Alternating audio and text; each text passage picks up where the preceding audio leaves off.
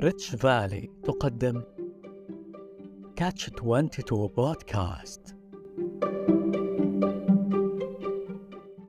يا أهلا وسهلا فيكم أصدقائي ببودكاست تطوير المهارات اللي رح يكون عبارة عن ومضات تخليك تجرب مفاتيح جديدة للمفاهيم القديمة اللي كنا بنعرفها. معكم شادي رزق معد ومقدم بودكاست كاتش 22 حلقة اليوم بعنوان نقطة تحول.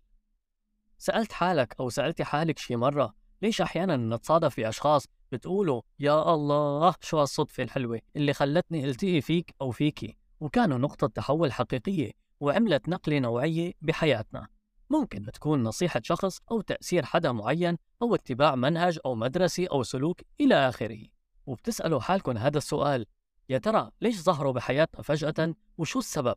أنا تلمذت على أيادي كثير من الدكاترة المهمين والأساتذة الكبار المحترفين اللي بفتخر إني كنت من ضمن طلابهم أو متدربينهم سواء كان الدكتور يحيى العريضي أو الدكتور نايف الياسين أو الدكتور أحمد حسن أو غيرهم كتار من عمالقة الأدب والمسرح والترجمة. وبيوم من الأيام بسنة 2002 تقريبا كنت بالمدينة الجامعية بدمشق بالمزة تحديدا. عم أتدرب على فنون الترجمة اللي كان يعطينا إياها الدكتور محمد توفيق البجيرمي الله يرحمه صاحب المقولة المشهورة تخيل يا رعاك الله وبيكون الشباب رفقاتنا عم يلعبوا ورق شدة بأوقات الفراغ المساء وتحديدا اللعبة المشهورة واللي هي التريكس. أكيد كلكم بتعرفوها. وبيكون شخص موجود من برا المدينة الجامعية جاي ضيف لعنا. بيشوفني مشغول بالكتابة والترجمة بيقول لي أنت شو عم تعمل؟ يمكن لفتت انتباهه لأني ما عم ألعب شدة مثل باقي الشباب مع أنه مرقت فترة كنت كتير ألعب شدة وقلتهي بس بعدين ما عاد لقيت وقت لهيك شيء أبدا. المهم بقول له أنا عم ترجم مقالات وهيك قصص. قال لي ورجيني لشوف ترى المحتوى اللي أنا ترجمته كان وقتها محتوى طبي. قال لي أول مرة بسمع بهيك شيء أو إنه حدا بيكتب عن هيك مجالات. إذا بدك رأيي بدل ما تترجم هيك على الفاضي ليش ما بتنشرهم بالصحافة؟ قلت بيني وبين حالي الصحافة؟ لمعت الفكرة براسي إنه أنا بحب شيء اسمه صحافة. من أول صورة نزلت لإلي بالجريدة وقت كان عمري سنتين وعم أحتفل بعيد ميلادي الثاني. ضلت هي الصورة راسخة ببالي من هداك الوقت بس ما كنت أعرف كيف أو شلون وما كان خاطر لي أبدا إنه بحق لي أكتب شيء أو أنشر شيء بالصحافة إذا ما كنت دارس صحافة أو إعلام. قلت له مو غلط فكر بالموضوع إنه على أساس عم تقل حالي يعني. المهم كتب لي رقمه وقتها على ورقة وقال لي حاكيني وضليت محتفظ فيها أيام وسنين لأني حبيت طريقة تشجيعه لإلي حتى لو كانت مجرد فكرة. وعلى فكرة هو هلأ صديقي. وبحبه كتير وبحترمه رغم كل الأسى اللي تعرض له والمشاكل اللي بحياته ولكن مرقت أيام علينا عشنا فيها شلة رفقات بنات وشباب كأسرة وحدة ما ممكن تنسها وللحديث بقية ولما سألته بعدين عن سبب مساعدته لإلي وتوجيهي قال لي مشان ما توصل لنفس النتيجة يلي أنا وصلت لها. بعطيك خبرتي وأنت بتكمل عليها والكل هيك بيتطوروا. وبالفعل هذا اللي صار. المهم تاني يوم بدق له على رقمه من كابينة الاتصال براق اللي بالشارع. لأنه بوقتها ما كان معي موبايل وكانت هاي الموضة لسه جديدة عنا ومقتصرة فقط على أصحاب الأفكار والمشاريع والتجار ورؤوس الأموال وكبار الكسبة قصدي هي صغار الكسبة ألو صباح الخير كيفك أستاذ أحمد شو أخبارك؟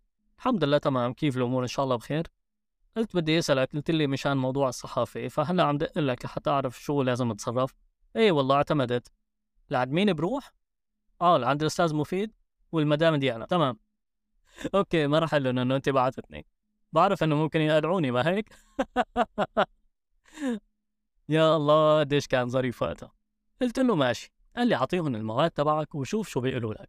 شكرته ورحت فورا على مؤسسة الوحدة يلي عنده ورا كفرسوسة. معظمكم بيعرفها. وقبل ما أطلع لعند الشخص المسؤول رحت على مكان الطباعة.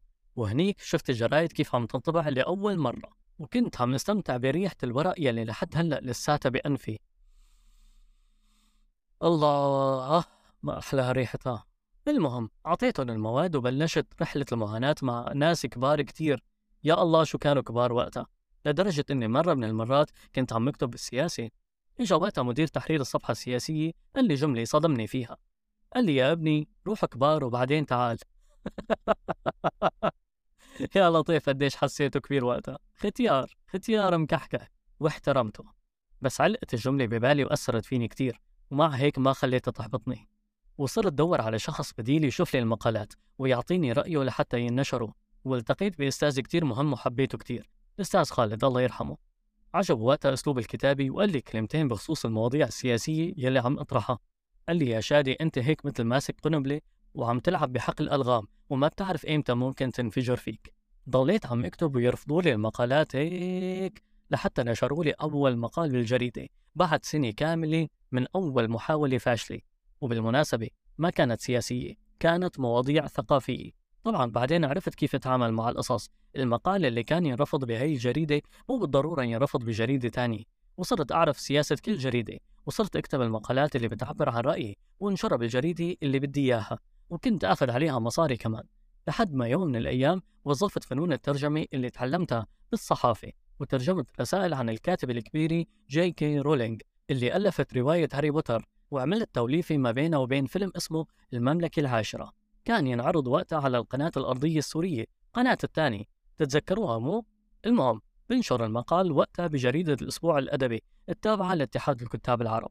كان الأستاذ حسن حميد الله يذكره بالخير ينبسط كتير وقت يشوفني ويقول لي أهلين بالشباب. لأنه فعليا أنا أصغر شاب كنت أتجرأ وفوت على هديك الجريدة الضخمة اللي كانوا كبار الكتاب والأدباء ينشروا فيها. المهم وقت توافق على المادة والنشرت وبيجي وقت استلم استكتابي عن المادة كان وقتها 1500 ليرة أي ما يعادل مصروف شهر كامل بهديك الأيام.